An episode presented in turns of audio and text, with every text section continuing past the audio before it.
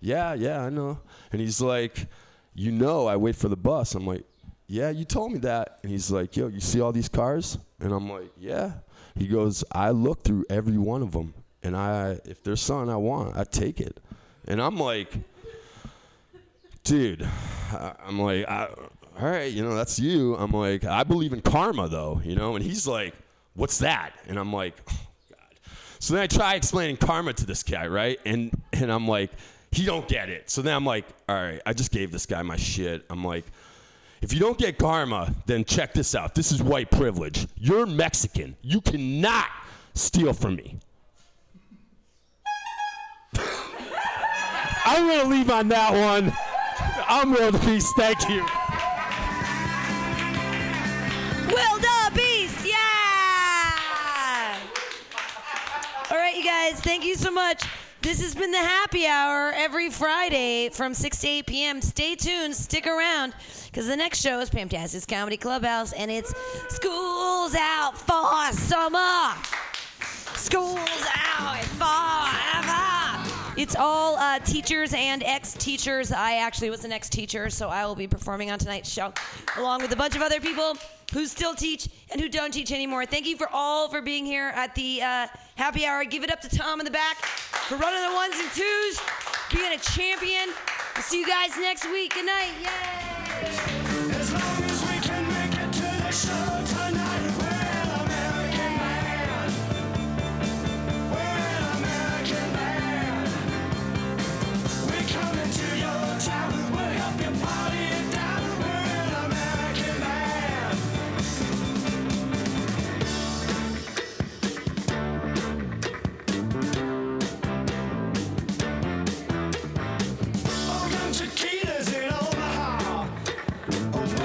For a non-addictive, pharmaceutical-free alternative to smoking Are you tired marijuana. of swimming through a sea of podcasts? Are ye on a raft without a paddle?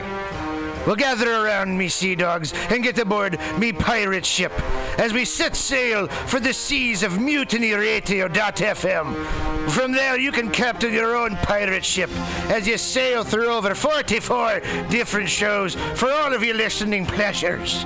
They've got live comedy to small business advice, LGBTQ friendly to sports, vinyl to gutter punk. MutinyRadio.fm has the best programming the internet ocean has to offer you. I bet my peg leg on it, or I ain't scurvy shit-faced McRat.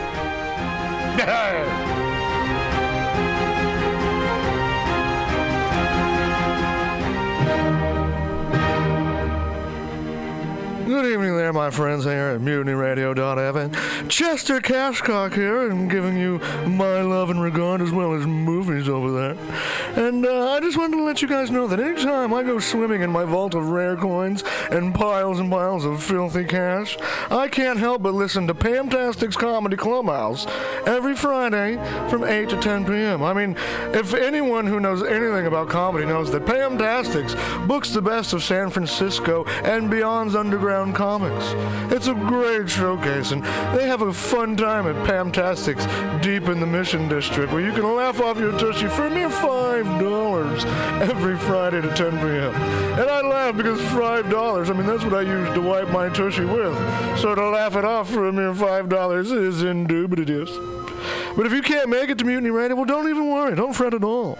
You can simply download the podcast post show and giggle in the comfort of anywhere, like your Aspen summer home on the mountain ridge with the kayak feeling. Yes. So all you got to do is just go to podcastics.pcrcollective.org slash comedy clubhouse, or you listen live every Friday from 8 to 10 p.m. as your host Pam Benjamin brings you the best comedy from San Francisco and beyond the universe. And what's better than the universe? it's a cash cock, honey. Yeah.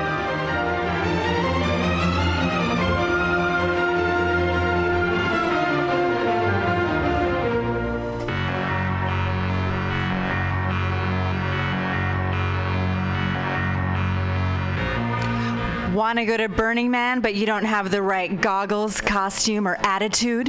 Visit 20 Mission Hive at 2415 Mission Street between 20th and 21st in the heart of the Mission District.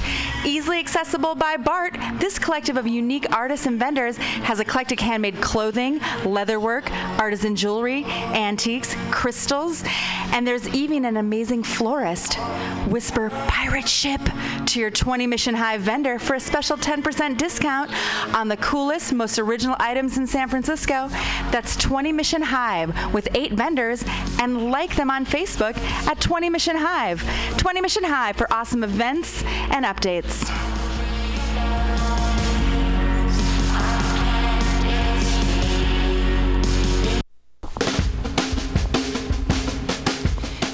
The dictionary definition of the adjective eclectic is selecting or choosing from various sources. When Bay Area musician JD Buell brings you Morning Train Wednesday 10 a.m. to noon on Mutiny Radio, that is exactly what he does. Select music from various sources to give you a unique listening experience. Rock, pop, jazz, bluegrass, gospel, funk, reggae, folk, blues, country and western, electronica, soul, disco, rhythm and blues, punk and post punk come together with music from around the world with Buell's passionate and down to earth delivery. In an age of personal music delivery systems, JD Buell carries on the values of progressive FM radio when a listener could actually have a relationship with a programmer, someone who would create an eclectic musical environment wherein both listener and host find fulfillment. The Morning Train with JD Buell, Wednesday, 10 to noon on mutinyradio.fm. Freeform radio for free minds.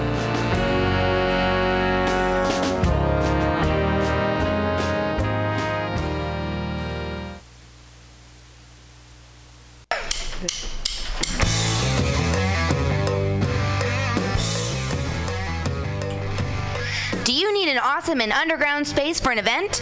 Look no further than mutinyradio.fm. Our 30 seat flexible space can accommodate your acoustic band, birthday party, comedy show, dance party, karaoke super fun, theater event, fundraiser. If you think it, we can do it. You run the door and promotion, we run the sound, space, and podcast. Rentals available Thursday, Saturday, and Sunday from 8 to 10 at Mutiny Radio FM's performance space at 2781 21st Street in the Deep Mission at 21st in Florida.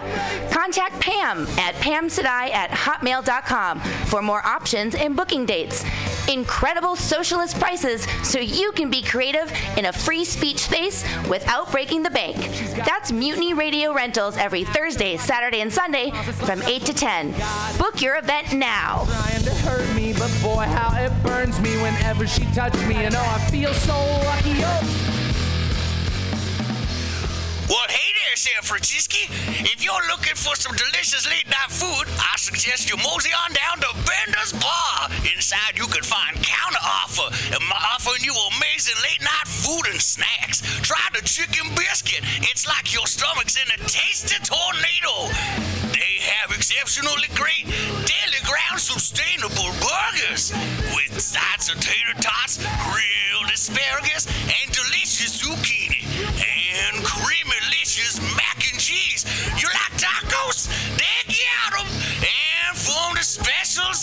very deep fried fish sandwich to a stoner burger with a donut bun. What are those crazy potheads gonna come up with next? Go to the counter offer inside of Bender's Bar at 800 South Van Ness Avenue, San Francisco. It's located between 19th Street and 20th Street in the Mission District. Open seven nights a week from 5 to 10 p.m. or later. Offer, son.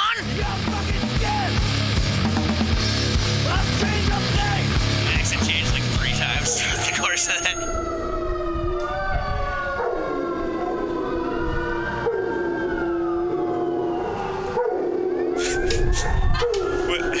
This is dog's food.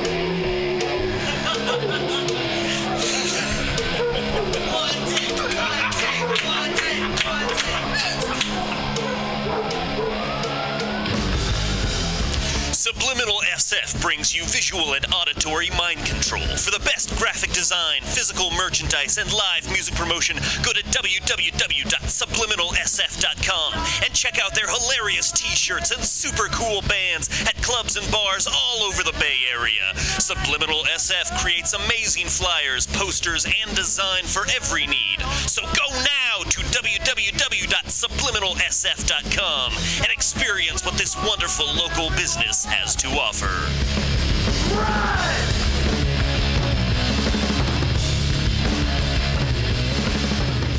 Um, Oh, happy hour. What could be happier than 23 comics doing jokes for each other and at a radio listening audience? Puppets, kittens, unicorns, porn maybe? Oh, well, Stage Time makes them happy, and this super happy comedy open mic is open every Friday from 6 to 8 p.m. But you can also listen anytime by downloading the podcast at Mutiny Radio FM Index at podcasts.pcrcollective.org. So come live or listen later or to every happy hour mic Friday from 6 to 8 p.m. at Radio FL Mutiny Radio. I just fucked that up again. What the fuck is wrong with me? Yeah! I got it. Leave it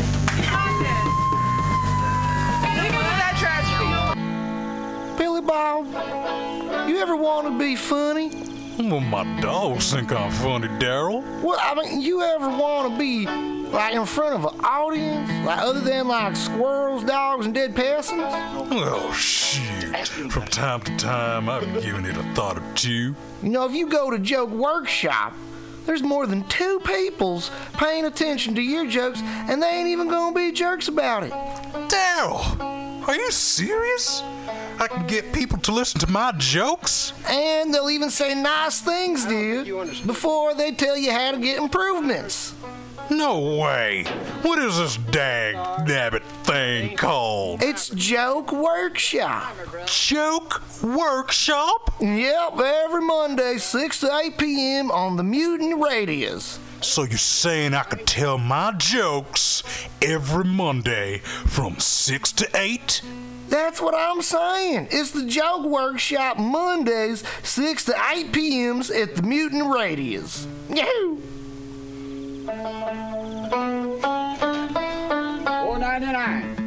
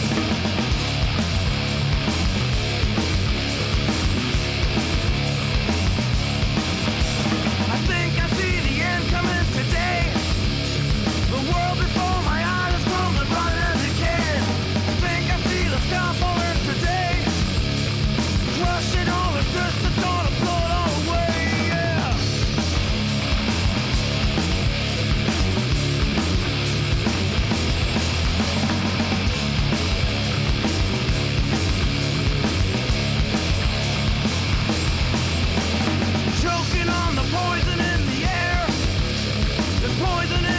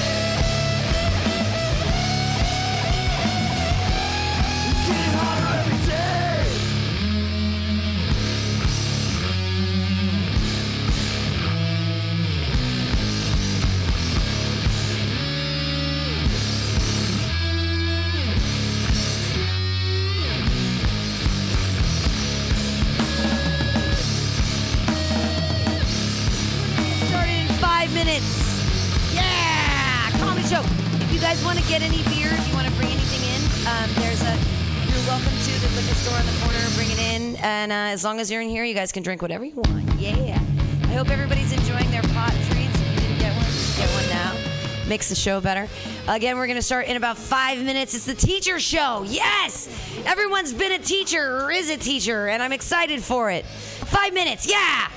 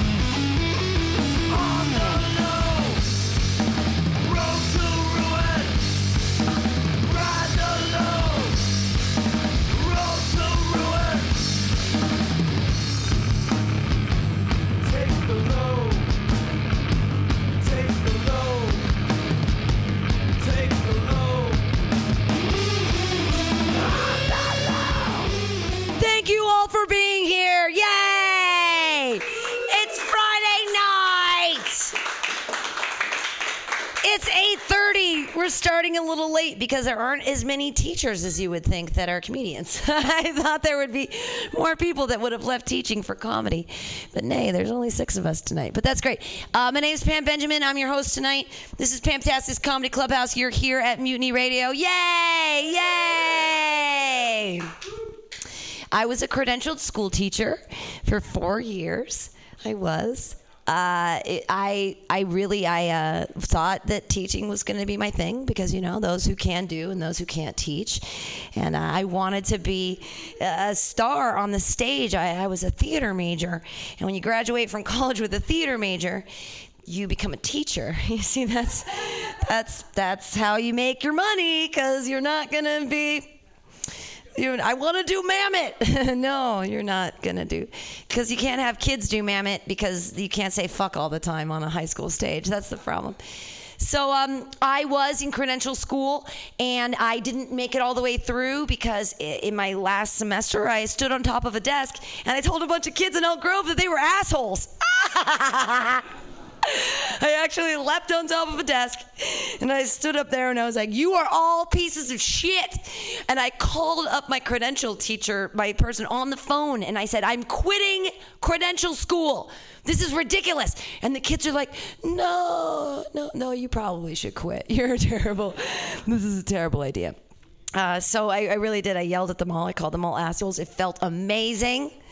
Uh, and then I took three weeks off while I was trying to get my head together. And my um, my ex husband's mother, my mother in law, called me up, and she was a teacher for thirty some odd years.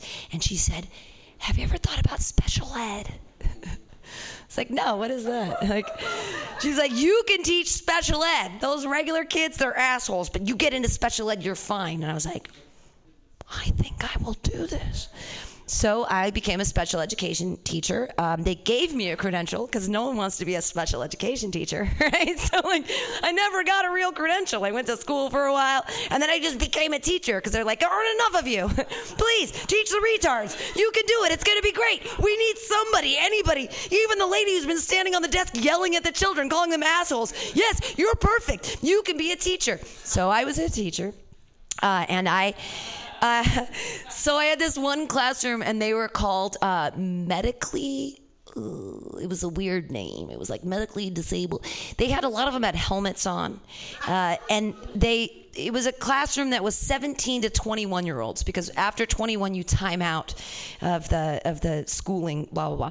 So they had uh, they had helmets on and things, and I taught them things like here's how you fold laundry. Here we go. We're going to take laundry. We're going to fold it. This is important life lessons.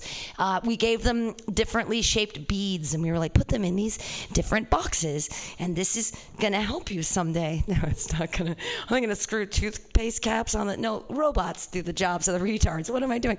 So I'm hanging out with these kids, and uh, this one kid goes into the bathroom. Doesn't seem weird, but he's in there for like 20 minutes. And then he starts screaming. And I ask the aides, there's two aides in the room, right? Because I'm a special education teacher. You get two aides, you get two other adults in the room so you don't molest anybody. You know what I mean? Because they're just so vulnerable. You, they're so easily molestable. But so I hear the screaming. I ask the aides, what is happening? What is going They're like, don't worry about it. Don't worry about it. Just let it go. All right, we move on. Bathroom door stays closed. Helping them with the, the toothpaste caps and the tiny things that are meaningless with the rest of society. And the kids start screaming again from the bathroom. Blah! Blah! I'm like, this is a problem. I'm a teacher. I'm being paid. This is something I should be worried about. There's a boy in the bathroom screaming. They say, no, no, no. Don't worry. It's fine. He does this. This is the thing he does. I let it go. I go back to the other kids. I'm hanging out. I'm teaching someone how to fry an egg for a moment, and I feel really good about myself and like my teaching abilities. And then he starts screaming again. Wah! So I, I can't take it anymore. So I open the door. And, and what I see on the toilet uh, is a, is a 17 year old boy with long greasy hair and the, the back of his head is very flat and his eyes are very close together but he has a 17 inch long penis that he's stroking do you see and screaming and going ah! and then he starts laughing ah! and I slam the door closed and the two aides look at me and they go oh, he does that to all the substitutes this kid knows more than he's letting on, right? He's got a 59 IQ. He's got a dick the size of Ron Jeremy. He knows something we don't, which is that God is evil. God is an asshole, and he gave the guy the longest dick who's never gonna see a pussy. And then that made me think, like, oh, holy shit is there a fetish for retard porn? Because as a special education teacher, I could really bank on this right now. Like, I've got the talent in the room. You know? No more of the just little things in boxes. You put your thing in a box. You know what I'm saying? For money. Anyways, that was one of my first. I was 22 when that happened as a teacher. That was a fun teacher moment for me. Yeah. Biggest dick I've ever. I've never seen a dick that big. It scared me. It fright. It. I was like, why? How is this possible? Is this a real thing? It. I'm telling you, it was. I mean, he was sitting and he laughed. He looked at me. Oh, he was so happy in that moment. It was a beautiful moment for that child, and I feel like I facilitated that, and it makes me really happy. Uh, I deal I deal with an autistic child now, and she is just a mess. Uh, but she started puberty earlier than everybody else. So she's like eight, and she has little boobies, and she has like three or four little pubic hairs, which I think is great. Also, she ate her own poop once, so I feel like she has a, a future in porn. so I feel like I feel like retard porn could be a thing. I know I'm a terrible person, but I, you know, I get paid twenty three dollars an hour to hang out with. When I was a teacher, I was getting only uh, I was getting paid seventeen dollars and thirty six cents an hour. That's thirty-six thousand dollars a year for people to do the math. Yeah, not a lot of money to be hanging out with all those retards, right? I get to say retard as much as I want because I did it for four years. I was also married to a black guy for 13 years, but I still can't use the N word. I don't know how that doesn't work for me. I just use the R word, but not the N. I'm like, I, I haven't had a retarded kid inside me, but I can still never. My ex-husband was definitely he was he was a smart man. He was not. Uh, wait, wait, anyway, I feel like a retard right now. Wow! Special education teachers, California. I love it. All right, you guys, tonight, this is the teacher show. Yay! Yay! Uh, before we start the show, we sing a little song. If you know how it goes, sing along with me. If you don't, you'll learn it. M U T I N Y, comedy, clubhouse comedy. Comedy. Together we will bring our jokes up high. High, high, high! You can eat it too, it's fine, it's great.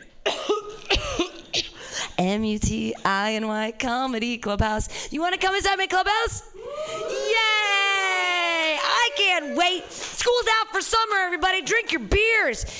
I learned this that they stopped putting that um, alcohol stuff that you put on your hands in bathrooms at high schools because the kids were drinking it to get drunk. I just said something so wrong with society right now. I'm going to tune it all to George Bush with No Child Left Behind. Your first comedian of the night, funny, funny man. He was a teacher. He might still be a teacher. I'm not sure. Put your hands together for James Edward Gleason. All right. All right. It's good to be here uh, tonight. And, you know, I'm, I wasn't, you know, I feel like I'm in the wrong class. You know, you ever do that? Because uh, I wasn't a teacher, I was a para. Do you know what that is? Do you guys know what the para the para is? It's uh, well in the morning you get all the kids off the bus and then you spend the rest of the day talking to this Filipino lady about River Rock Casino. But um, but uh, no, what it means is you work in special ed and you're still like the the biggest loser in the room. Like I, this guy's like, Mr. Gleason, you're a para. What the fuck's wrong with you? Says the kid with the helmet in one arm. You know, and you're like. You know, but anyway, those buses, I'd unload the first student. You ever see the first student buses? Yeah, that kid's never first because he's got that fucking heart and lung machine and all that. But anyway, I mean, like you can't get your your your windows tinted on your car, but the one window they'll tint is that fucking first student bus because they don't want you to see what the fuck's going on inside there. But uh, anyway, so yeah, I was a, a para uh, in the schools, and uh, it, what paras are they're like a, a teacher aide. What they don't do is fuck the kids like the teachers are all fucking the kids because the kids have more dignity than that. They wouldn't be caught dead fucking one of these fucking pairs. But uh, anyway, I almost didn't make it here tonight. I locked my keys in the car uh, outside an abortion clinic and uh, had to go up to the clinic door and ask them for a coat hanger. But um, anyway. What's that have to do with teaching? I don't. Know. It has to do with how many students are in the class. But um, but anyway, uh, yeah. So um, I worked at uh, a school called Community Scholars of Success Academy, which uh, was like a Jedi mind trick name. You know, they're like, and I said, how many students do we have? Uh, and they go, oh, we don't call them students, we call them scholars. And I, I go, oh, how many scholars? We have? well, three of the scholars were arrested last night for carjacking. and that, but anyway, I worked at Willie Brown uh, Academy. And uh, I, I did. Anybody here work summer school? You ever do that summer school? When I was a kid, everybody got to go to summer school, but now you have to have that special like helmet. The special. It's not just any helmet. It's like a Freemason helmet that they give the kids. But anyway, very insensitive. I'm sorry. I'm, I, I'm making fun of people with afflictions. And uh, but anyway, so I got out of. Uh, the uh, the paraprofessional thing, and now I sell spas. I sell hot tubs, and I brought my boss. Uh, he sells spas with me over at Pleasanton, where they leave kids in hot cars. But um, but. But anyway, and he teaches me all these closing techniques, which uh, most of them involve having sex with dudes. But we're not even on we're not even on commission. I don't, know. It makes the day go by. But anyway, the thing about the spas, I tell you, I worked with the special ed kids. What does ha- you know, what does a spa have to do with the special ed kid? And you know, they both blow bubbles, and. Uh, Spas, people leave them out in the backyard and neglect them for a few years, like special ed kids. But you know, every once in a while, you pour a lot of chemicals in them to try to fucking solve whatever problem's going on. And eventually, you gotta unplug them. You know what I'm saying? You just, just like the special. You go, somebody move your cover, and the spa can't tell you. Yeah, I, I know I put your cover on different, but somebody's been in you. I don't. You feel bad. You know what I'm saying? But uh, and then I worked at the segregated schools here in San Francisco, and I'm not, I'm not, you know, well, anyway, if it's happened in fucking Selma, Alabama, they'd send federal troops in. But I was at a school with 78% black students uh, over there called Civic Center County Community.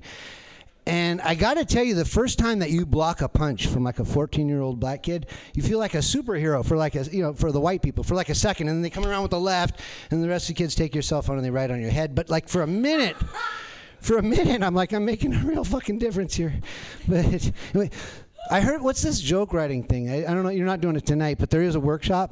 Uh, Is it like you can infuse it into my act, or is it a longer process? I, it's not like not something you do on the spot, right? But anyway, uh, I just I'm always in these remedial kind of things, but. Um, and uh, I, my buddy here, he went to Catholic school here in the city, right? Sacred Heart. Uh, and uh, all my brothers, you know, were molested by these. I'm the only one in my family, you know, who wasn't molested. When my brother was 13 years old, my mom walks into the room. He's jacking off to a stained glass window catalog, which, if that's not. That's not a sign, you know.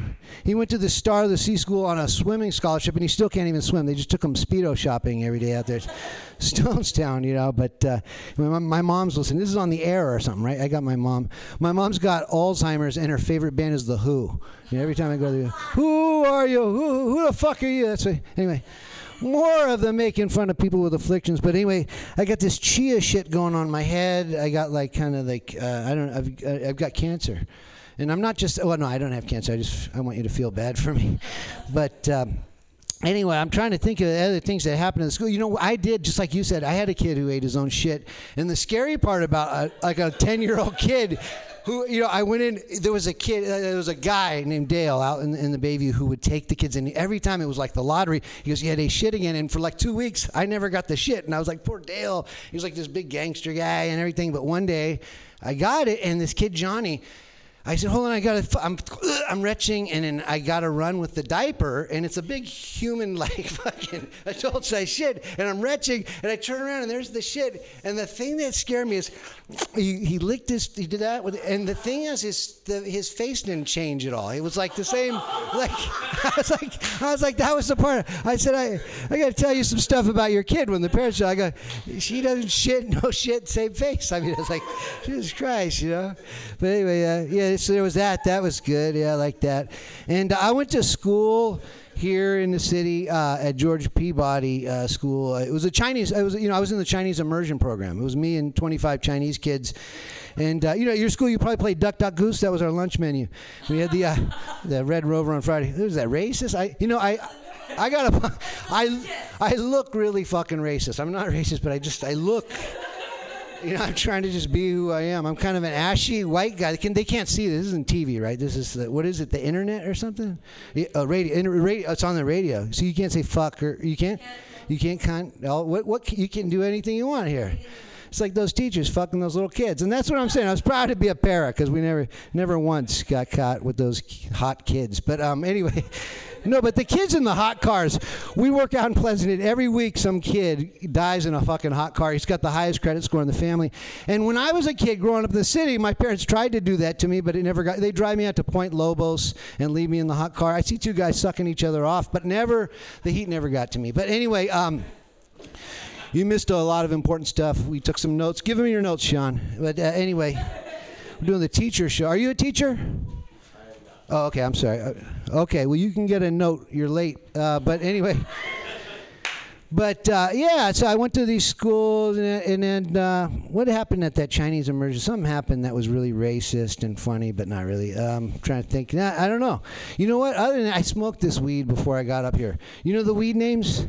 I, I got this weed called autism, and it's like one fucking hit and I can play the piano like amazing, but I've been shitting my pants a lot. But uh, anyway, that's about. I mean, I just wanted to come up and inspire people too, you know, about what you could become.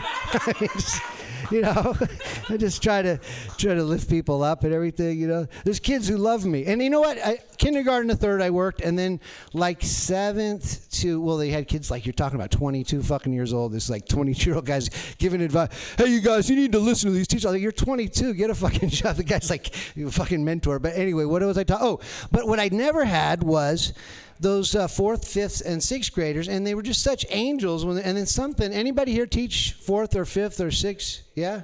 What are you fucking doing to those kids? Because somewhere between angel, they're like hell's angels. You know when you get them over. This fucking thing, but anyway, um, anyway, and I was late tonight, just like I used to be at school. I, I it's carnival tomorrow. Is that what that was? I thought Apple fucking bought another neighborhood to just tow cars. I was so fucking. Wasn't I? I was going, fuck Ed Lee, fuck the school superintendent of schools. Who, by the way, last thing I'll tell you is I did write all three superintendents of schools to eat my balls and lick my shit and all this stuff. And I write these letters, and this lady's in the lunchroom. She's going, "You're gonna lose your credential." I go, "No, I'm a para." She goes, "Oh, well, tell them to eat your fucking shit, suck your dick, you know, because there's no. What are they gonna do to us? Take our dignity? Anyway, that's about all I got to talk about tonight. But I want to thank you all for showing up. Thank you very much. James Edward Gleason! Para to the stars.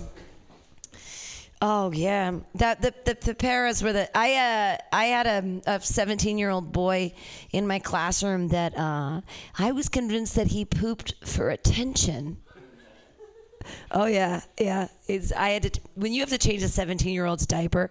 That's when you're like, this 36 thousand dollars a year is not enough. like this, I need a little bit more. Uh, it was and it was just regular Oceanside. I taught in Oceanside at the time. I had to clean up a 17 year old's poo, uh, like on the daily for about three weeks. So they figured out his medication, and they were like, oh. Anyways, school system, yay! Teaching is so fun! Yay! It's like glorified babysitting, uh, which is what I do now, and I get paid more for it. So I love it. Your next comedian, she was a teacher, or it? No, you're not a teacher anymore. No, no. No, no, no. She's karaoke superstar. No, uh, she's an amazing comedian, and I'm excited that she's here. I didn't know that she was a teacher, but I can't wait to hear what she has to say about it. Put your hands together. It's Krista Fatka.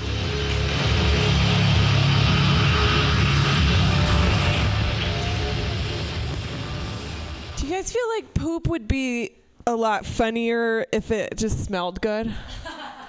like you could just poop just as a jo- like I feel like I could if I wanted to shit my pants right now if I just like stopped concentrating on not doing it for like one sec. I feel like I'd be able to do that, but I feel like it wouldn't be funny just cuz then we'd all have to deal with the consequences of my actions. But if it was just smelled good, I think it would be fine. Or if it was like a pretty color. Anyway, I'll move on. Um, I had a sort of non traditional path through teaching, and uh, now I have a better job. I work in the marijuana industry. Yeah, thank you. Oh my God, thank you. You might have seen my work around town. Um, yeah, I feel like all the stuff that they make you get behind as a teacher or in school, it's, it's really not true. Like, it's not that cool to stay in school like you should. Probably try drugs. I have the best job I've ever had in my life now because of marijuana. And yeah, I just question authority, is what I'm saying. Um, I uh, let's see for like 10 years I was a trapeze artist. Yeah, it's a lot like being a porn star. They just say that you're an artist from like day one. Um, you just do it once or twice, and they're like, "Yeah, you're an artist." Um, but was I an artist? Because you know, mostly I taught. So um, I taught other people how to do trapeze, handstands, And uh, it was really different. I taught some different places. Uh, my first job teaching uh, trapeze and acrobatics, I was in Vermont. That was different. And uh, really cute. This isn't even my story, but a coworker told me this story, and she was like, "You know Chelsea? Chelsea's four. She was one of my students." I was like, "Yeah, fuck yeah, I know Chelsea." She was like, uh, "She was really cute today." She said, um, "Miss Jill, do you know who you're gonna marry?" And Jill said, um, "No, but you know, I'm 24. Probably have some time to figure it out." And she goes, "Oh, I already know who I'm gonna marry." She's like, "Oh yeah, who are you gonna marry?" I'm gonna marry Krista. He's my hero. I think she just thought that's how marriage worked. Like, you know, back then it could only be between a man and a woman. Actually, Vermont might have been the exception at that point. But uh, she just turned me into a dude so we could get married. I had to break her poor little heart, um, tell her that she's going to have to wait 16 years or I'm not even. That's why I was a trapeze teacher and not a math teacher. Um, 14 years. We got there. Um, so yeah, then I moved on from there, and uh, I came out here because um, this is where it's all happening in the trapeze world. I don't know if you guys know that. Um, yeah, it's like kind of a thing out here. Um, taught some little kids. It's really different when you teach like a professional adult trapeze. It can like really validate your skills, and then when you teach little kids skills, it just humbles the fuck out of you. And you're like learning things that you never thought you wanted to know about. But uh, one day during snack i was sitting by uh, aaron and Aaron was like, we taught kids that were like six to 12, but then some parents just like obviously lied about their kid's birth. Like he was probably four. He had like, you know, when kids still have their head is too big for their body, and when they like run, their their head kind of bobbles around. He was like at that age, and uh, we were sitting next to each other during snack, and he looks up at me and he's like. Uh, my mom said that uh, I'm not going to see my grandpa for a while. And I was like, oh, oh yeah? Why is that? And like as soon as I say that, I'm like immediately regretting asking him these questions. I'm like, this isn't gonna go anywhere good.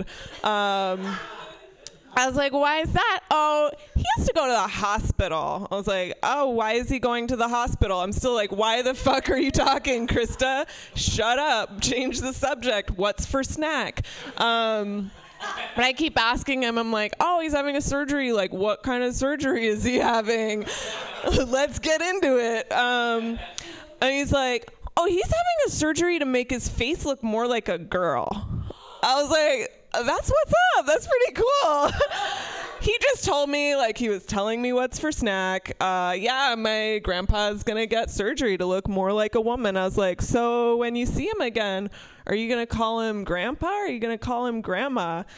He's like, my mom said we could call him whatever we want. I was like, that's awesome. That's the future, you guys. That's what gives me hope about this city. Yeah, there's a lot of shitty stuff, but the children are the future. Um, and then my probably most unique job in my trapeze teacher career. um, I moved to Palestine for a year because they they need them circus skills out there. Uh, it was cute. I worked at the Palestinian Circus School. Um, you know, people like before I went, people are like, "Oh my God, you're so brave."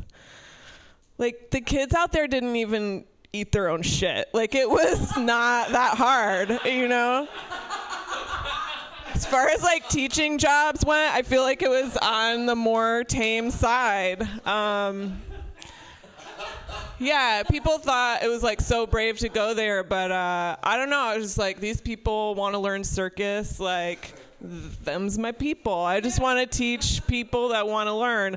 And it was amazing, like the level of skill that these kids had when, like, I mean, most people can't even. I had to lie to get into Palestine to work there. I had to say, like, I'm on a gap year and I'm just going to hang out in Tel Aviv and, like, drink with Israeli people. And then you, like, sneak over there and you have to leave every three months and get a stamp and all that. And um, yeah, so they're like learning how to do backflips and shit off the internet. I mean, it's just like crazy the like roundabouts they have to do to kind of skirt the system and smuggle people in to teach them skills. But uh, it's amazing because as a teacher, like as a trapeze teacher specifically, and an acrobatics teacher, like your one of your biggest jobs is to make the kids feel safe which in Palestine, I don't know if you know a lot about the area, but uh, I don't think there's even like an Arabic translation for that word. You know, I'd be like, okay, Muhammad, uh, just yeah, keep your knees on, up, hold on tight, and uh, safety first. He's like, yeah, um, statistically, I'm probably getting shot on my way home from here, so I'm just gonna go for it. I had a. Really related to the the finger in the mouth with the shit on it. Um, there's this phenomenon that happens when you're doing acrobatics or performing, I think, of any kind. Like having everyone's attention on you kind of helps you to like rise to the occasion. And with acrobatics, like it's the same too. Like there's this energy in the room, and everybody's like waiting for their turn, and then you take it really seriously. And the fucked up thing is, is I was teaching kids that were like probably like eight to twenty, and every single fucking one of them smoked cigarettes. Um, and so we're taking a we're taking a smoke break, and like. Yeah, like little kids. I was smoking like two packs a day over there. It's gross, but there's like, yeah, every it's like you pick your vices, and there's a lot of stress. There's no word for like mental health. It's just like, yeah, everyone like knows someone who's been shot or been in jail. That's just like normal. And uh, and so we're taking a smoke break, and these two kids stayed behind, and I'm kind of lagging. I'm back in the gym, and one of them goes to do a back tuck, like a round off and a backflip with no hands. And he, like, the energy had just dispersed and he wasn't paying attention and he misses it. And he falls on his hand and he gets up and the arm is just hanging like a rag on a stick. I mean, it was like, you know it's broken from like a far away. Um, but he just had that fucking gangster ass look, like the kid with the shit in his mouth, just like stone faced and uh, never shed a tear. Just like waited for my boss to get there and like get someone to give him a ride to the hospital. And I was like, that is Palestinian as fuck. anyway, that's that's gonna be my set. You guys have been a great little audience.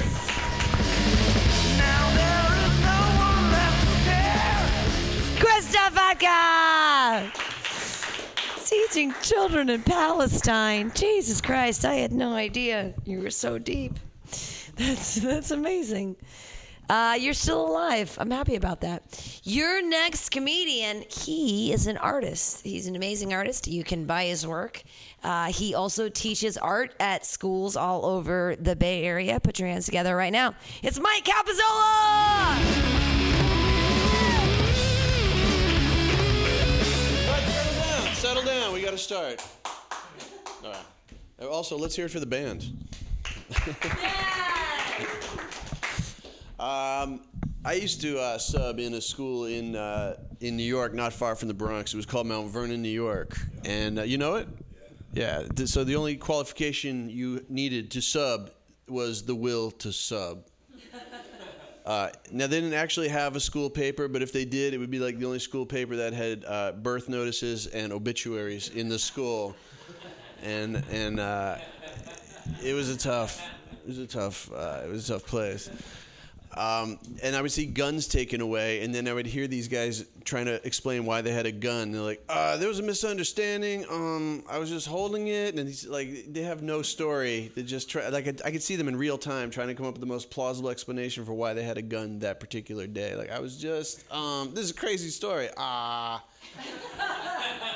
And then the guns would be, and like, do you have any more? Like, uh, just these five in the locker. Hold on, and pull them out. I'm like, oh my god, I hadn't seen guns, you know, in my life until I was teaching there. I'm like, what the, you know, it was like like something out of a squad scene.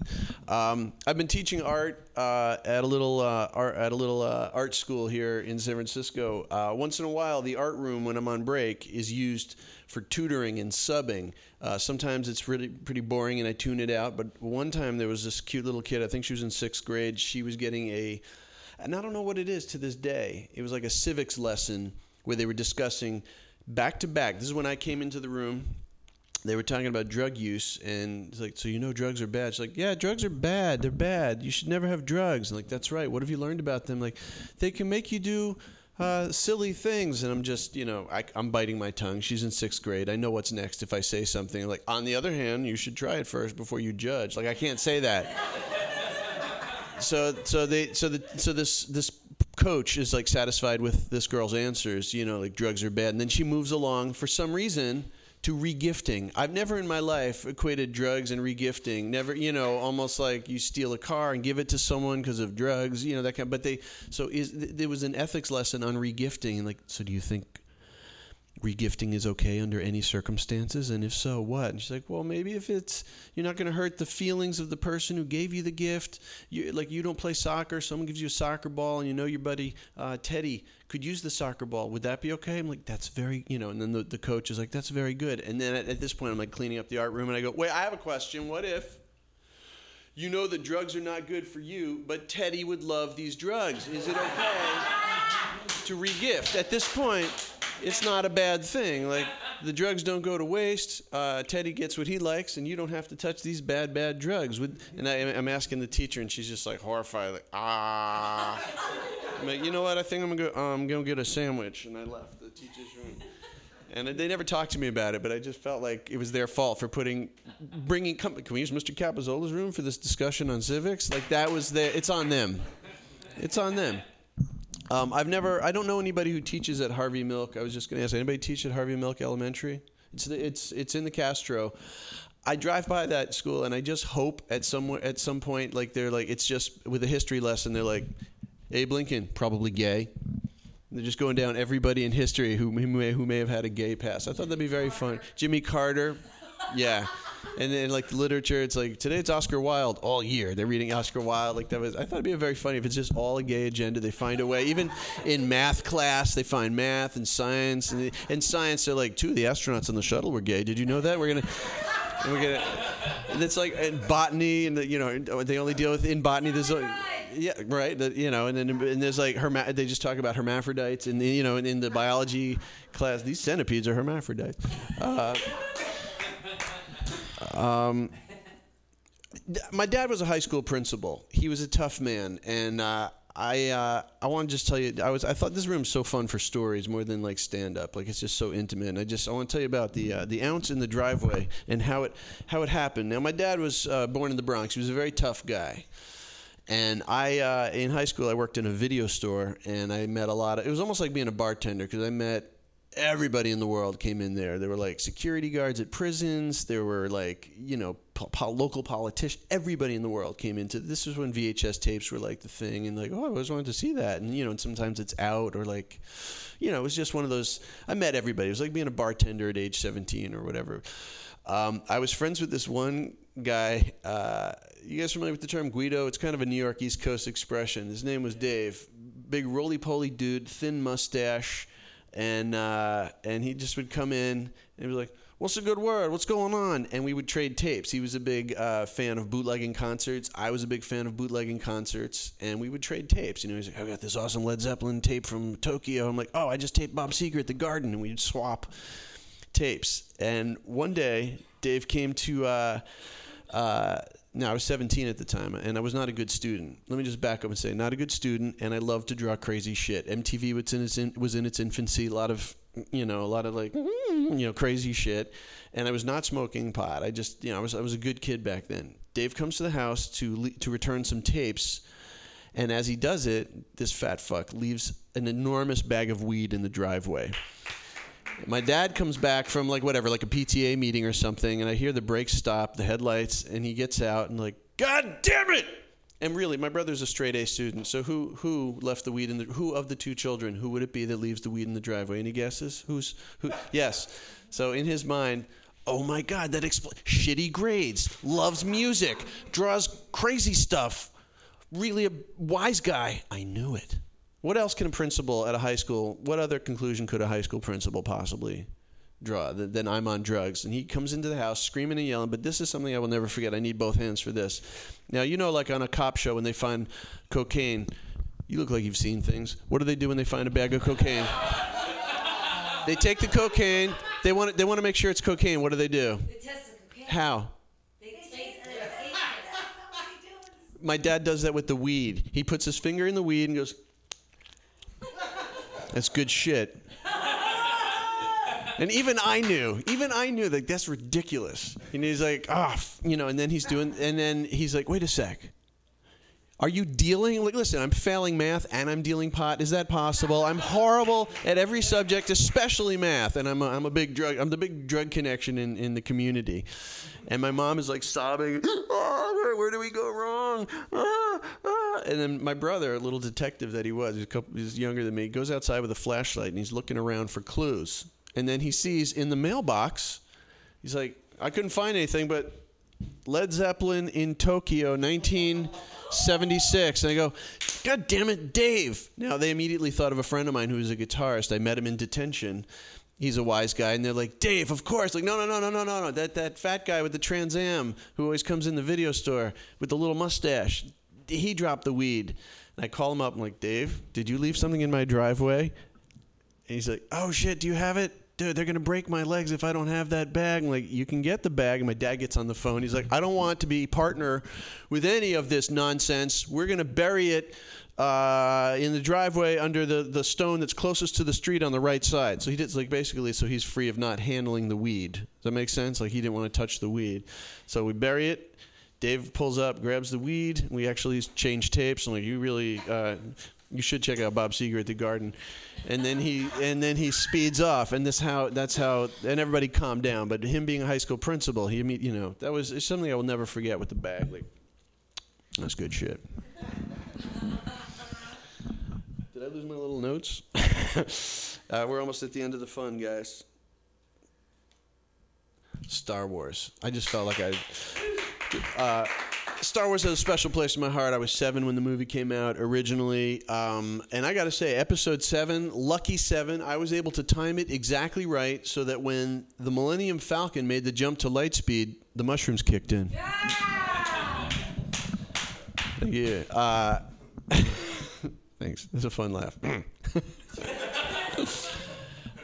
um, I like to volunteer once in a while. Just you know, I'm, the, I'd like, uh, but it, some people don't make it easy. Like I can help the arts, but like there was an old woman trying to cross Van Ness Avenue, and I ran over to help her out. I was a Boy Scout. I know what you do when there's an old woman trying to cross a busy street. You run over, you help her out. But when I got close to her, I saw that she had in her pale, bony little hand a cigarette, and I thought to myself, "Fuck that! If she's not serious about living, I'm not going to help her cross the street.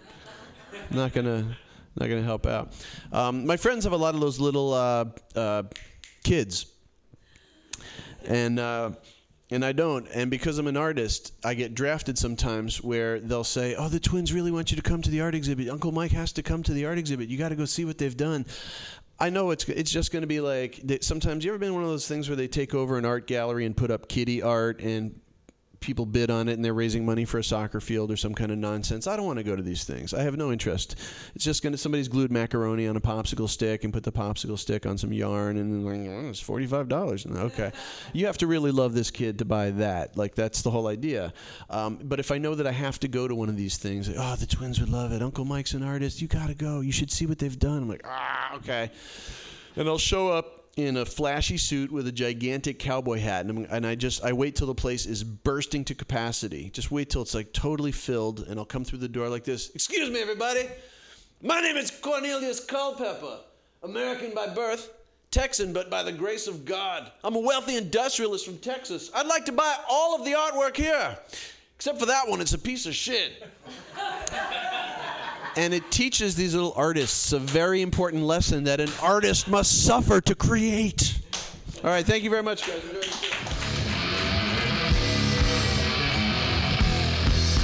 Mike Capozzola, humanitarian artist, saving children all over these United States. Fuck Texas. Your next comedian, he is I and I'm I'm I'm super stoked every time I get to see him. Uh, it's it's weird when you know people and then like you know them from something and then you're like, oh, my boyfriend's sister knows you from the past and you're like, oh my god, the world is so small, it's so weird.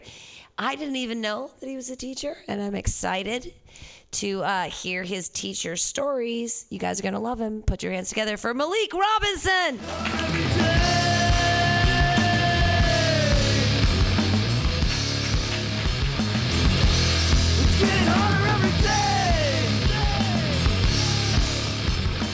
Right. Yeah. So I uh, I know Pam from my friend who is Jonathan's sister, and now they're all friends, which is uh, basically the only reason why I got on the show because I know Pam. Uh, I am actually a teacher, uh, so we've been talking about how. I mean, you guys, how many teachers? I know the comics. Are there any non-comic teachers here?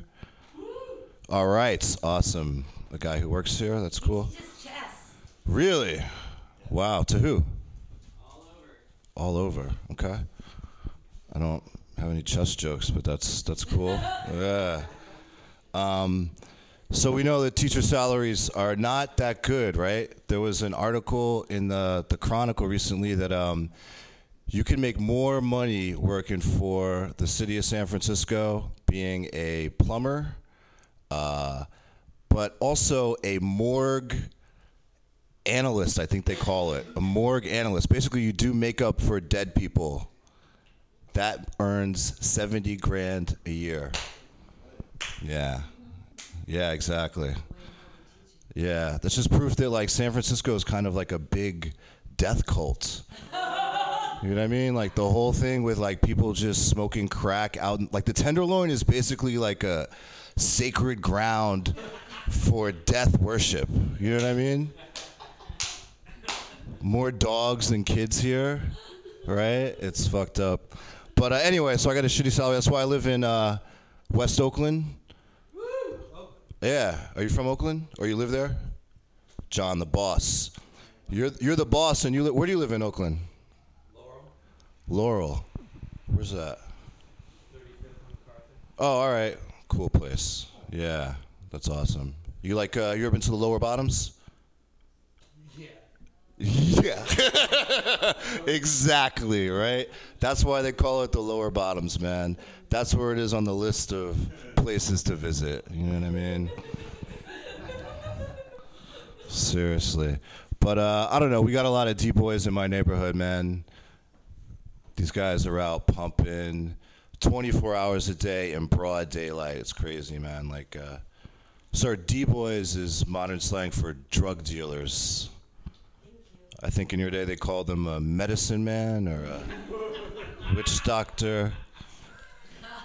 They serve the same purpose. Um, it's crazy, yo. Know, like uh, these guys, they're out there. They're pumping weed, heroin, bootleg liquor, uh, PCP, Viagra, uh, MDMA, BHG. That's hard to get.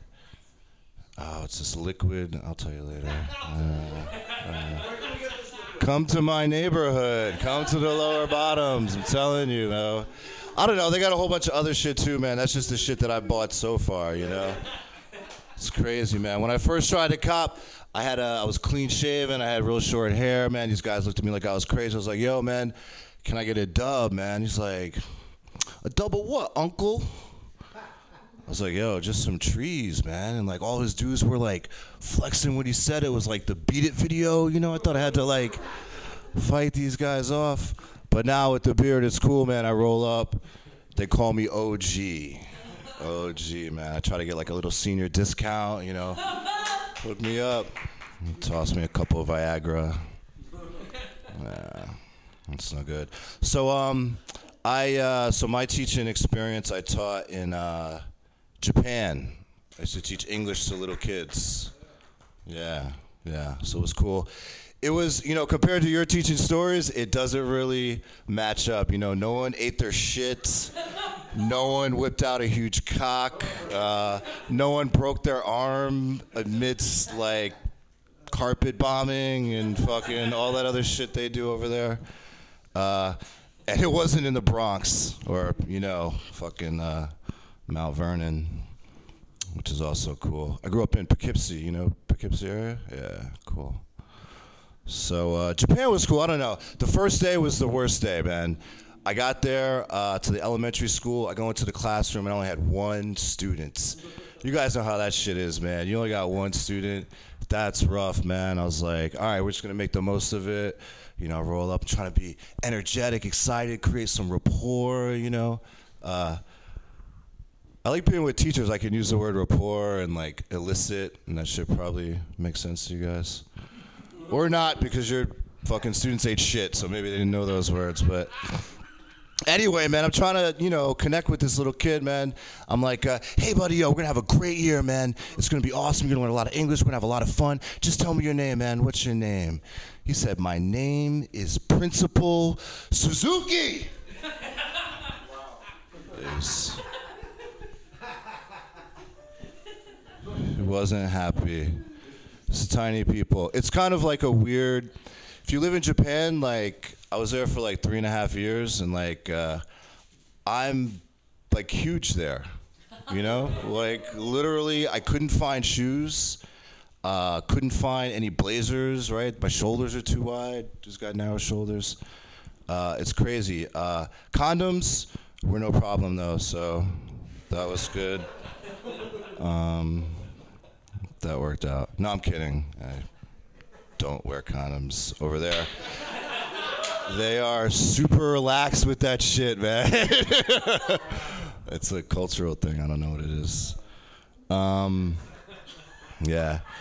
My my favorite thing about teaching in Japan though was that, you know, like Japan is 99% Japanese, right? It's a monoculture. Uh, so a lot of the other teachers were white. So I got to see uh, all these nice paying customers are just in time to hear me spew hatred about white people. No, no, it's not. it's not hatred. It's these are just the facts. I'm just a reporter. This is just what happened. So it's uh, gonna fill you guys in, or else you won't get the joke. And then uh, uh, Japan. I worked in Japan. Japan's 99% white. I'm a teacher. Are you guys? Any guys teachers? Okay.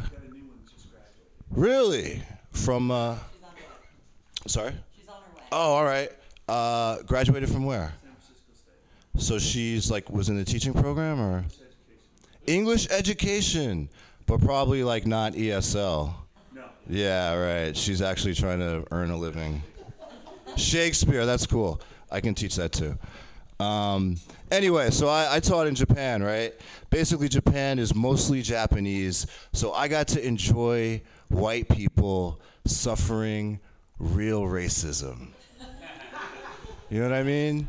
Shit like I'd have my friends like I'm talking about like real, really like actual white people, not like anyone who suffered a Holocaust before, not Jewish people or Armenians or Albanians or anything like that, like South Africans, Brits, uh, waspy Americans, you know, like Capozzola, you, I would. No, no, that's what I'm saying. Like you, you're not, you don't fall into that group, man. You could be discriminated against, right? Like The Sopranos, that shit was fucking racist, right? Uh, yeah. So, so my white friends, right? They go into the elevator, and like Japanese people would like slide over. You know, they don't want to sit next to them, or on the train.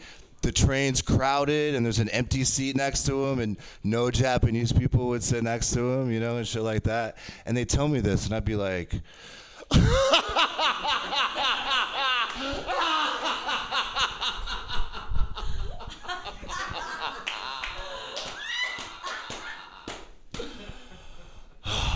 I told you I'm a reporter, man. This is just the facts. Um, yeah. Sometimes I felt bad though because they thought it was special, you know, and I was like, that's like America, you know, like I don't have any culture shock being here. Oh, oh shit. Anyway, uh, All right. Well, that was weird. All right. What's the?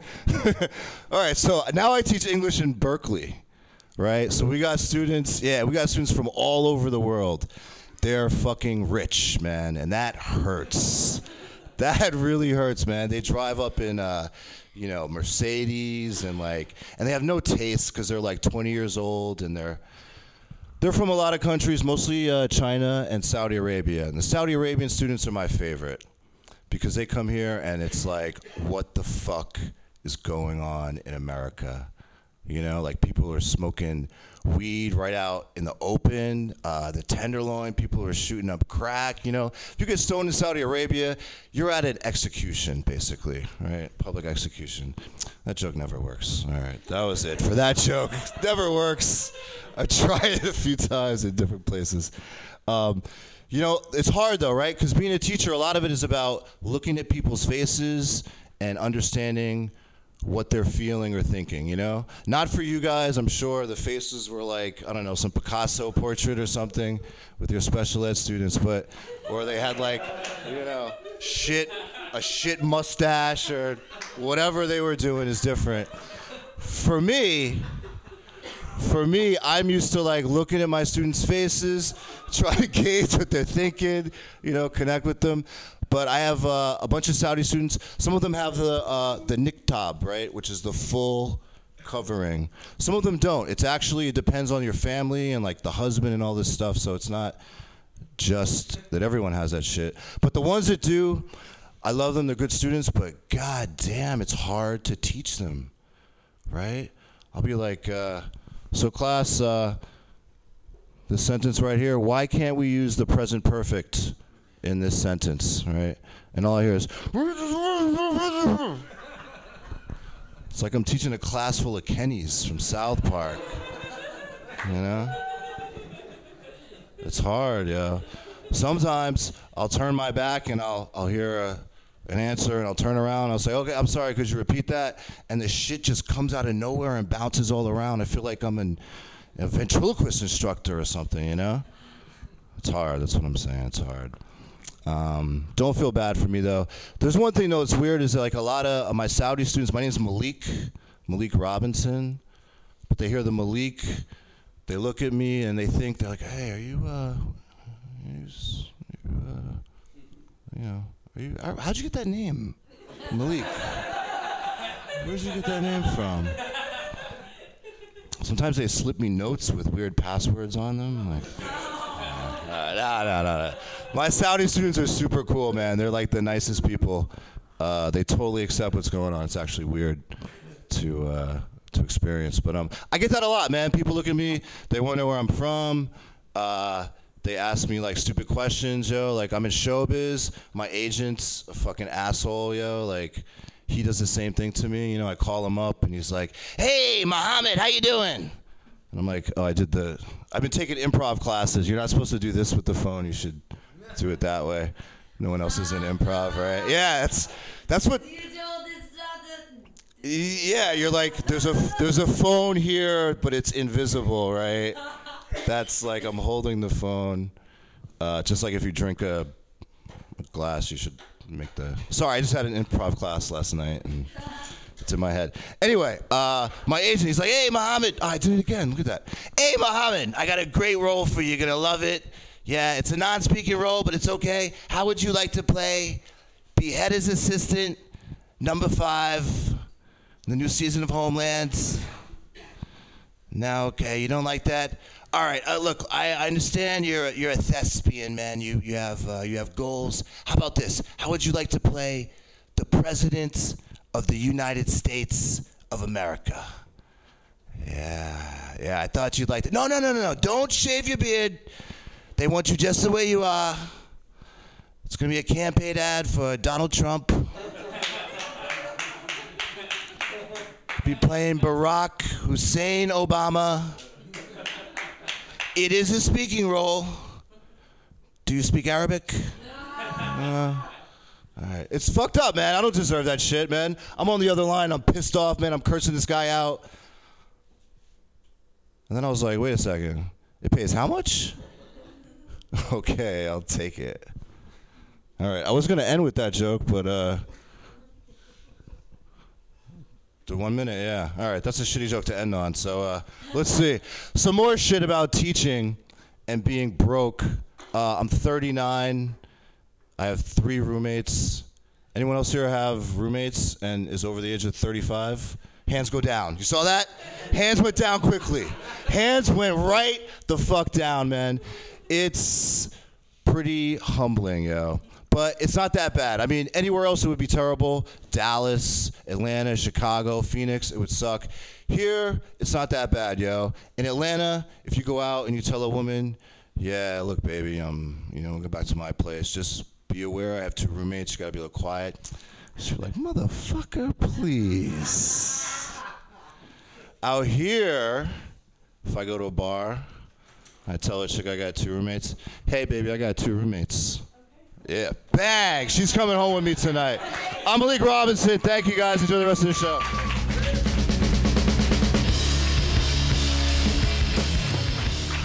Malik Robinson!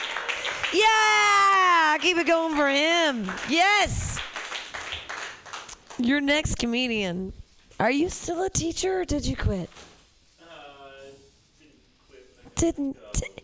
Still hates it. Still doing it. Still hates it. Wow. That's why he's the headliner, because he's a real teacher. I know the rest of us quit because we were like, let's get the fuck out of this bullshit.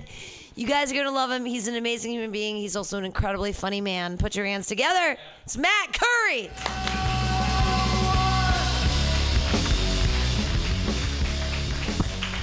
Keep it going for Pam Benjamin, everybody. Thank you. Um, she was misinformed. I'm no longer a teacher. I was let go, but uh, fuck it, it's okay. I didn't have a credential, and there was a. We're not going to talk about it, okay? We're not going to talk about it. I'm a substitute teacher. They actually offered me the. They're like, you come back and sub, and I was just like, I don't know. It's like taking a person's kids away and be like, you can babysit once in a while or something. you know. No, I don't know. You got me emotional, Pam.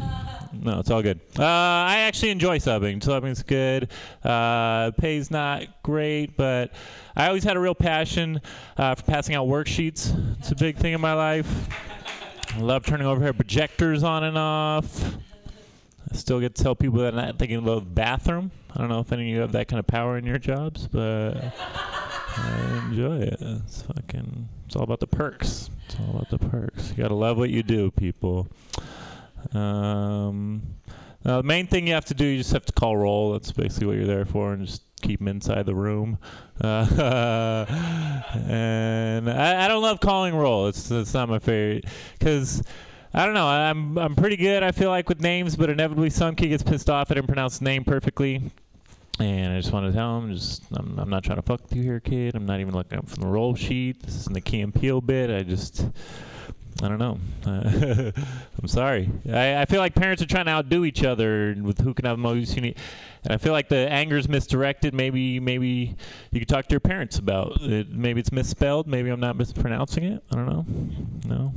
Sorry. I'll, I'll give an example. A kid got mad at me on Monday because I called him Joel, and his name is Joel, um, spelled J O E apostrophe L. And I just want to tell him, just again, not trying to mess with you. Just, I like the name. Just, just when I was growing up, it was all letters. You know what I'm saying? We didn't we didn't have any punctuation involved whatsoever. So, gotta give me a free pass here, Joel. I hope we cut it off at apostrophes. I hope it's not just open season on all punctuation because that's going to get rough on the subs, reading down like semicolons and question marks and shit. Just like Christopher here, Stephanie here, Andre? Fucking thank you. Finally, someone pronounced a question mark. Exactly, Mr. Curry. It's perfect. Fucking hashtag ampersand money symbol money symbol. It's the future, I'm afraid. If I see if I see a fucking emoji, I'm out. That'll be the last. No. I don't know. You know it doesn't get mad when you mess up their names, and I appreciate it. I've noticed Indian kids. They they have rough names and they roll with it, and and thank you if you're out there in the radio land, Indian kids.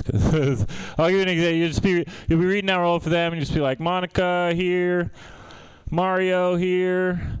div- shit. I'm just like, you just call me DJ. Uh, fucking thanks, dog. Appreciate that. Look it up. Help me out.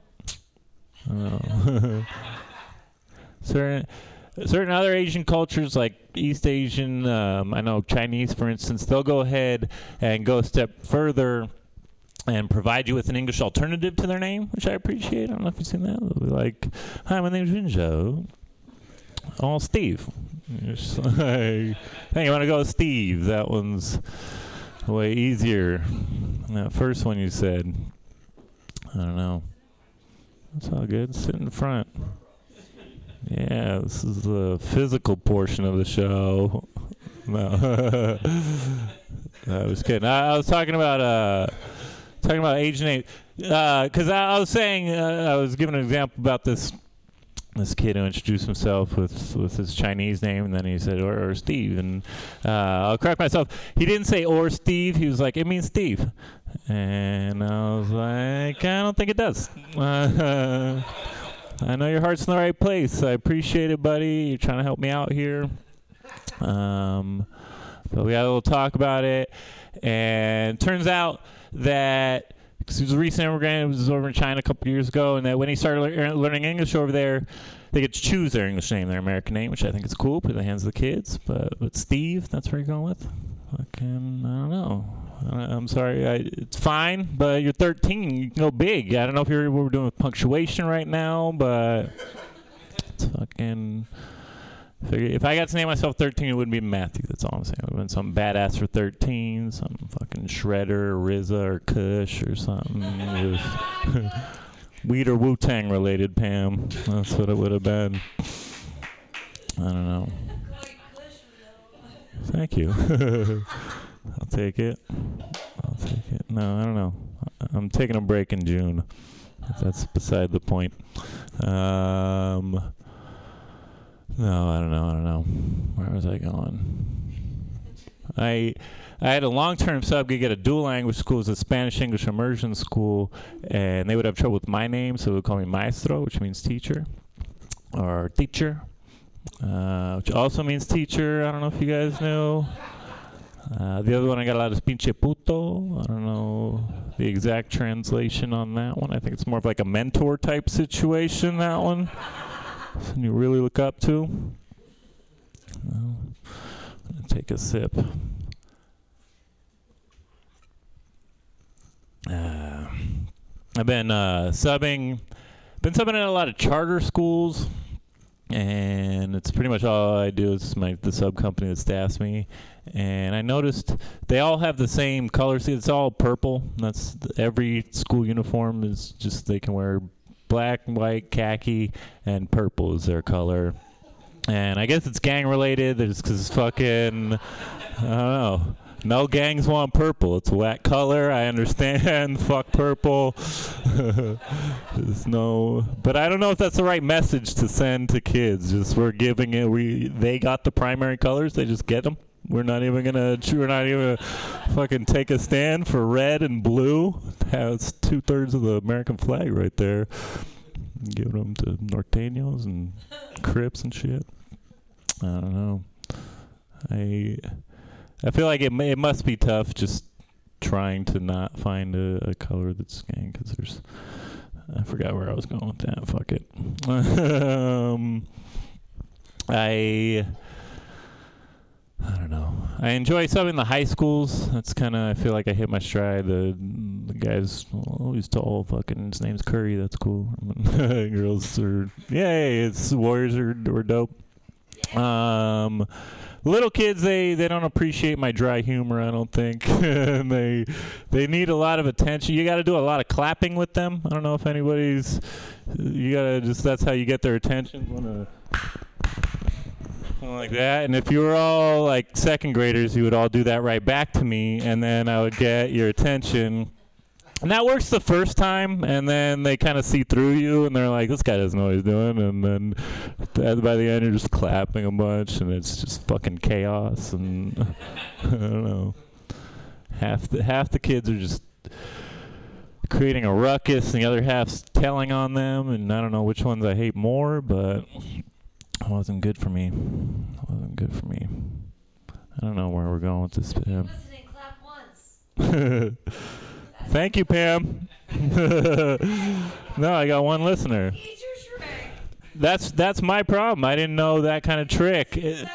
Because the assistant principals would come in once in a while, and they would just the kids would snap into shape, crisscross applesauce, and all kinds of shit, and I would just come stay, please. But they leave, and it would. That's the new Indian style. I'm serious. We're, we don't say Indian, and I, I agree. It's cool. But I don't know about crisscross applesauce, but that's what they're doing. How am I doing on timing? Thank you, thank you. well, I have some more jokey jokes. I have some more other just ranty stuff. Uh, because I don't know, I had some rough schools earlier this this week. I a kid literally was holding his hand in his backpack, pretending to have a gun, and he was like, uh, "This is Oakland. We don't fight. We splash." And then he said the N word, but he's Mexican, so it didn't really make sense. But that's that's Oakland. Uh, but then I had another school in Oakland where like fucking everybody speaking Chinese to each other, and it wasn't even Chinese kids, and it was really inspiring. And so that's uh, that's what you're doing. The school I was at, the the school I was at recently last Friday, or today is Friday. Fuck. Uh, it's been a long day. It's been a long day. No, I I got up early because it was this early day, but uh, I might be lying. no, they it was, it was very predominantly Mexican school, and pretty much all the, the kids in class were excited they were going to a quinceañera. And you guys know about those? Yeah, it's one person. It's uh, it's basically it's, it's fucking a fifteen, the sweet fifteen party. It stands for.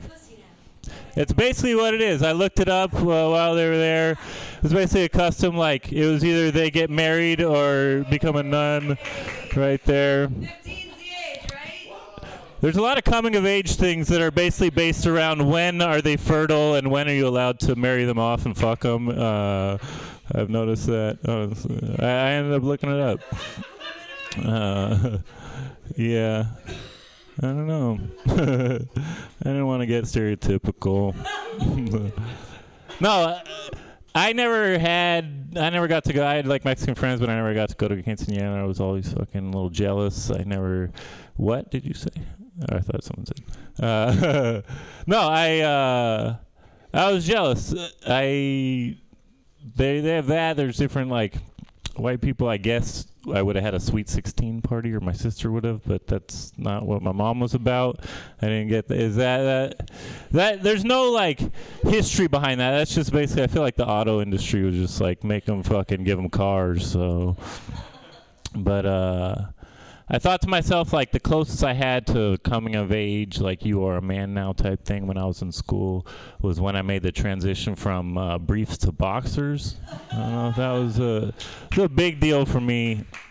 Um, yeah, it was. It was, and honestly, I think it was a bigger deal for me than other guys, possibly because I was a really late bloomer. I did take took a while to go through puberty. I feel like I was the last guy in my class and I think I was one of the last guys to just found out, found out about boxers. I think, and um, I don't know. I, I felt like there was a connection when I found out about boxers. I felt I don't know if anyone's owned a goldfish or a potted plant or something, but you're not supposed to keep it in too small a container, or else it won't be able to fully bloom. Or would and find out about boxers, fucking how long have you known about boxers, mom? What the fuck? Are you trying to keep me your little boy forever, or is this a money saving technique? Oh, that's fucked up. No, now I'm on boxer briefs. And then that's and then it's fucking diapers again, and it's the circle of life. Um. I'll end with some sort of school related. This is a random one. I'm, I'm out. I'm single, um, and I'm dating. This shouldn't be school related, but uh, no, uh, I'm gonna go a step further. Anybody in here into role playing? All right. We got the two workers here. What's that? I don't know. MORPG. See, I, I don't know. I wish I knew the lingo, or I, I don't really wish I knew the lingo. I'm okay with not knowing the lingo. Um, but I am trying. I'm trying to just expand my sexual horizons lately, and I I've gone out with two women recently who are into role playing. And the last one, she found out that I was working at a school and I was in Thai schools, and she was like, "Oh, I have a little schoolgirl outfit I could bring over, and we could do like a teacher student scenario." And Pam's really into this, uh, but I I wasn't so I was just like that's okay. Uh, you can leave that at home because I don't know I I just feel weird. I feel like I want to keep like me shaping the minds of young teens and my weird sex shit really separate. You know what I'm saying? I like to compartmentalize. I'm a car. That's what I'm about. Um, I get it for her. I'm not trying to pass judgment on anybody's sexual proclivities or whatever, and that that works. A lot of we've had a crush on some teacher we've grown up around, and she gets to live out that fantasy. But my role in this whole play is that of pedophile and doesn't really do it for me. I don't know. Uh, my thing. Sorry. so if you have a statutory rape fantasy, uh. Not happening tonight. I uh, I did end up going along with it. Um, I was on a bit of a drought, and I'm a people pleaser, but I. I adjusted it a bit. I made some tweaks so I felt comfortable with the situation. And I came in and I was just like, hello, class. And welcome to your last day of graduate school. You know what You've all been in school for 18 plus years. You're very mature. So it's a great accomplishment. It's, that's an incredibly short skirt, Denise. That's uh, it's comically short. It's ridiculous. No, I'm not trying to slut shame you. I would never. I'm the dean of the women's studies department. Believe me, it's ridiculous. It's just. It's more of a health and safety issue. We never clean those seats, and I can see you're not wearing underwear. Not in the mood anymore. No. Okay. Thank you very much. I'm Curry.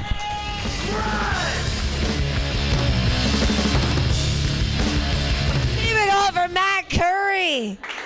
Yes, Dean of Women's Studies here at Pussy University, where we're really get we're really putting it together. Uh, so I actually was a teacher. I was a teacher. I promise you, people let me be in charge of their children's uh, education. This happened for real for years and years, and that was great. And uh, when I was teaching, I taught high, uh, junior high for two years and high school for two years.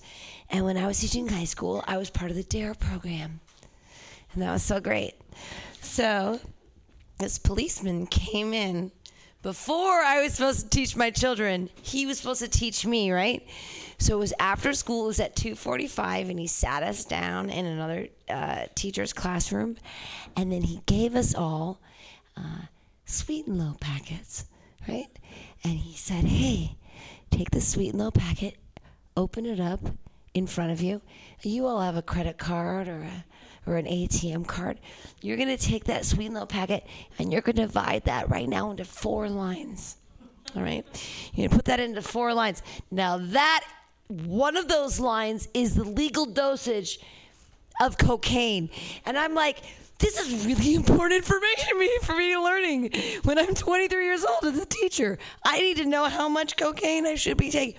So the the, the policeman taught me how much cocaine to take, and they also taught me about a beautiful drug called GHB. Have we all heard about this? I didn't know about this. I guess it's normal now, but this is in like 98, right? Like when I'm teaching and I'm like, oh, I don't know what's happening.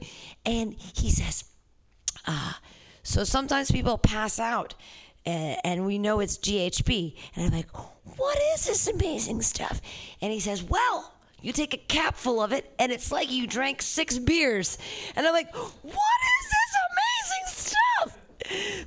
Because I'd been through college and I've gotten fat off of beer. And I'm like, I would like to know how a cap full of this clear liquid could make me as drunk as six beers. With no calories. What is this amazing stuff? It's called GHB. It's amazing. I learned it from a dare cop. Like this is how I learned about drugs, right? Uh, all right. So when I finally, I'm hanging out with my kids. I've been teaching. I, I'm I'm I'm 24 years old. I've been teaching. This is my third year of teaching, and uh, and the kids come to me and they say, "What about this nutmeg? What about this nutmeg? We saw on the thing that it is a legal high that you can take the nutmeg and you it's like tripping on acid. And i said nay don't do it. I've done it I did this. I actually did this while I was in teaching school and uh, with my ex husband, and he was a veterinarian, and we were dumb, and we looked at that thing like, oh, legal highs on the internets when the internets were new, and it was like, and we're like, we're like, oh, no, nutmeg, you can take it, it makes you high, it's like acid. So I took a tablespoon of nutmeg I did, and so did he. We put it in eggnog because we're not dumb. Duh. It's a it's, it's a natural habitat, like nutmeg and eggnog, natural habitat together. Just drink it down. So I start hallucinating, and this is weird. And I'm looking at the bathroom wall because I'm sitting on the toilet for seven hours. I, I did something called PUPD, which is polyuria polydipsia. I learned this because my ex husband was a veterinarian. I wish he would have told me this ahead of time. He was a lucky one. He got to stand in front uh, and he got to pee into the sink in front of the mirror. So he got to look at himself and feel like a narcissist the whole time about seven hours of being a loser and why we're taking this terrible drug. And all I got to do was sit on the toilet and stare at the blank wall and be like, Are you okay in there? Like, why am I gray? What is it? I can't even see myself in the mirror. Don't ever take nutmeg. I, and you guys are my high school class. Like, honestly, I had to tell this to a group full of 12 boys. Right, special education, uh, 12th grade boys. They were bet- they were between the ages of 14 and 18, but they all had differing abilities or whatever. But I told them, I'm like, don't ever take nutmeg. It's like I'm telling you guys this too. Uh, you guys actually can afford to buy acid now, which is great. So, like, you should do that. But, like, kids in high school, they don't even know where to get the acid from. So they're like, nutmeg is the shit. Don't do. Don't. PUPD, polyuria polydipsia. What happens is that you're constantly dry mouth and you pee at the same time. So I'm sitting on the toilet staring at the wall and it's moving around a little bit. Like it's like baby acid. If we all take an acid here, we know what's up. It was like it was like silly dumb. It was like it was like, oh, it took two shrooms and I'm like, take shrooms. Don't take nutmeg. Can we all learn right now? No nutmeg.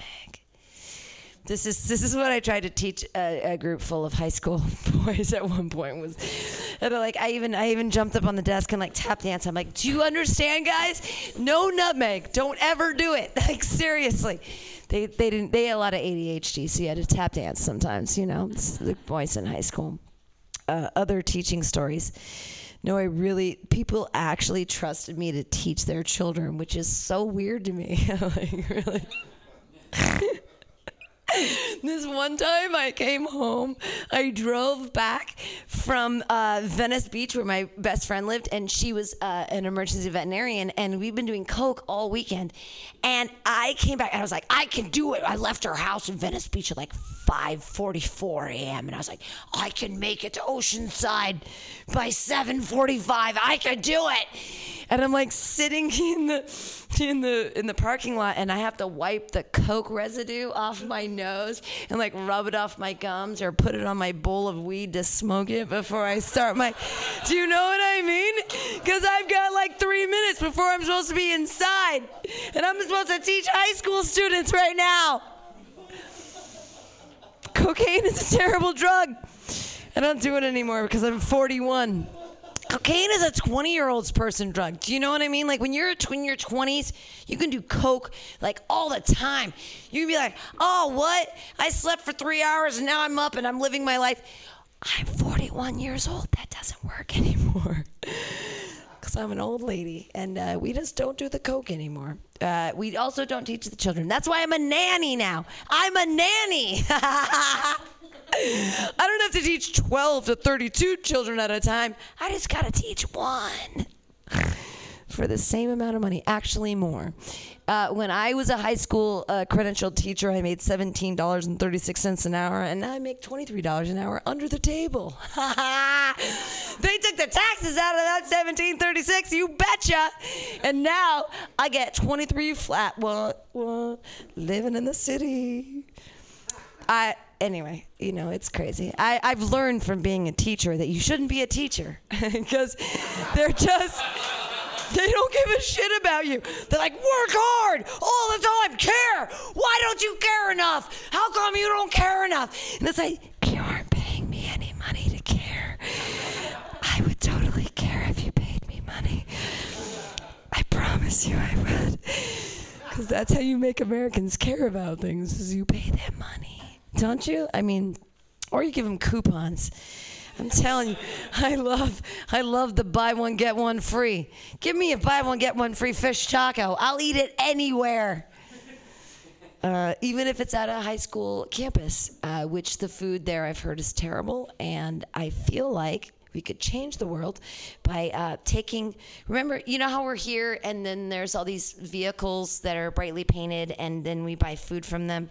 They used to be called. Um, I don't know bookmobiles, but now that you you can you can get like a burrito from one, a brightly painted vehicle, and and you I say bring bring the brightly painted vehicles to the to the students, like let them have an eight dollar like Filipino burrito. I don't even know what that means. I don't even it has fries in it. What's happening? I don't even eight dollar creme brulee. They can afford it. Their parents are paying for them.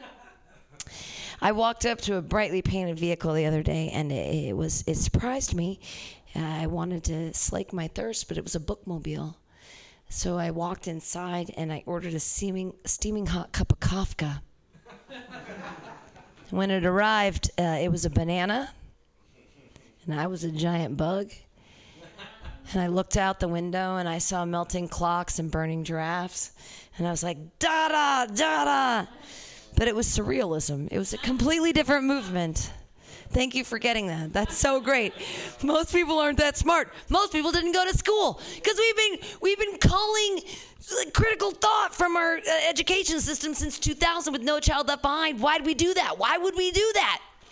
That's actually when I left. I, I taught from 97 to 2001, and the reason that I left credentialed teaching in California was No Child Left Behind. It was a Bush thing.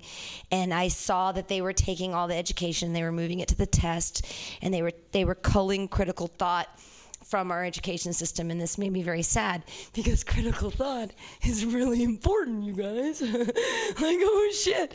It- we, uh, but we've systematically made a whole group of consumers that really love their iPhones. And this is a weird thing. We we we lowered funding for uh, sexual education, and now everyone has syphilis and chlamydia. Why? Because we didn't give them sexual education and then we gave them Tinder. let's not teach them about anything and then let's give them ubiquitous sex. Oh, what's gonna happen? We in 2000 syphilis was almost gone. Like we'd we'd eradicated syphilis, but we brought it back 16 times crazier. We're crazy now. Why? Cause cause of education. We just didn't teach him about it. We were like, "Oh, your penis, you put it wherever you want, and then it's all good." And then the, and then now we've got the Tinders where you, and the, and the OK Cupids, and then uh, everybody uh, everybody loves the online dating. I, I've never online dated.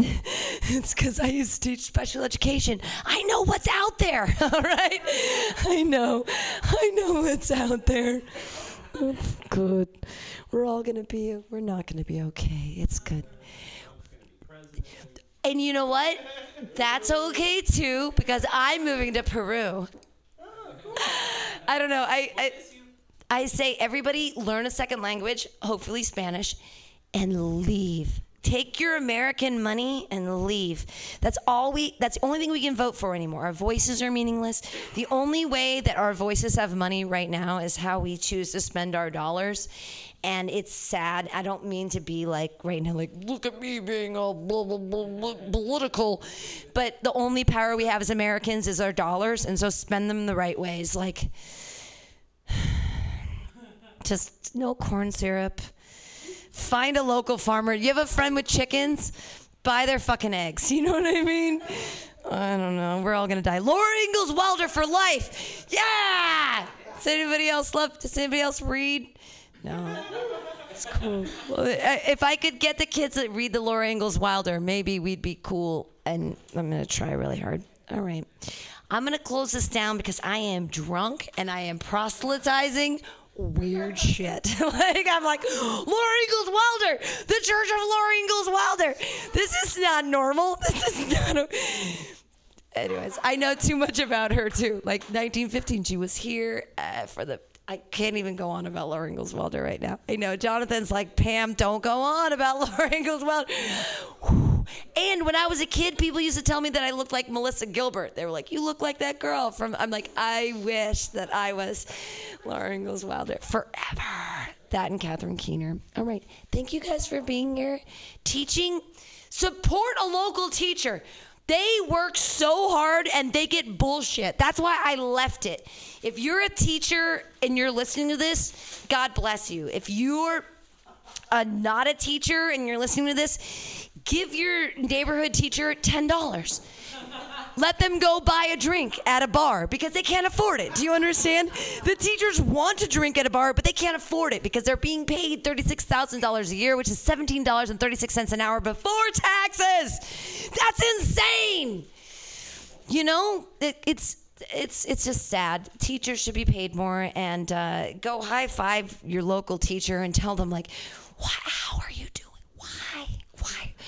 They have so much. They have something inside them that makes them care, and we need to facilitate that because I don't care anymore. Gave it up. I gave it up in 2001 because fuck the children, right? If I'm if I'm not being paid $23 an hour, fuck the children. Don't like fuck the children. That's not cool, but like just don't care about them. Do you know what I mean? Like they'll be fine. They'll figure it out for themselves. Let them be homesteaders like Laura Ingalls Wilder. Put them out on a on a in, in a random big place like a let them run around. Okay, this is the last thing I'm going to leave you guys with. This is how you this is how you potty train a child. This is how my grandmother who's dead but she was an amazing human being taught my parents how to potty train you. You stick the child outside. That's it. You let them pee on themselves once or twice and they'll figure it the fuck out. Do you see? Like you take the diaper off and you let them run around and then they, they're like, oh, I have to pee. And they go against me. You're like, oh. You put them outside for like 12 hours and they figure it out. Then you bring them inside and you say, you know how you were going against a tree? You go in the potty. That's it. This is like 1920. This is how I was potty trained. I saw I saw a four year old in a, in a in a pram. Uh, in a stroller, I saw a four-year-old in a stroller. She had she had she had a sucker in her mouth. She had a she had a she had a binky in her mouth, and she was holding on to a bottle.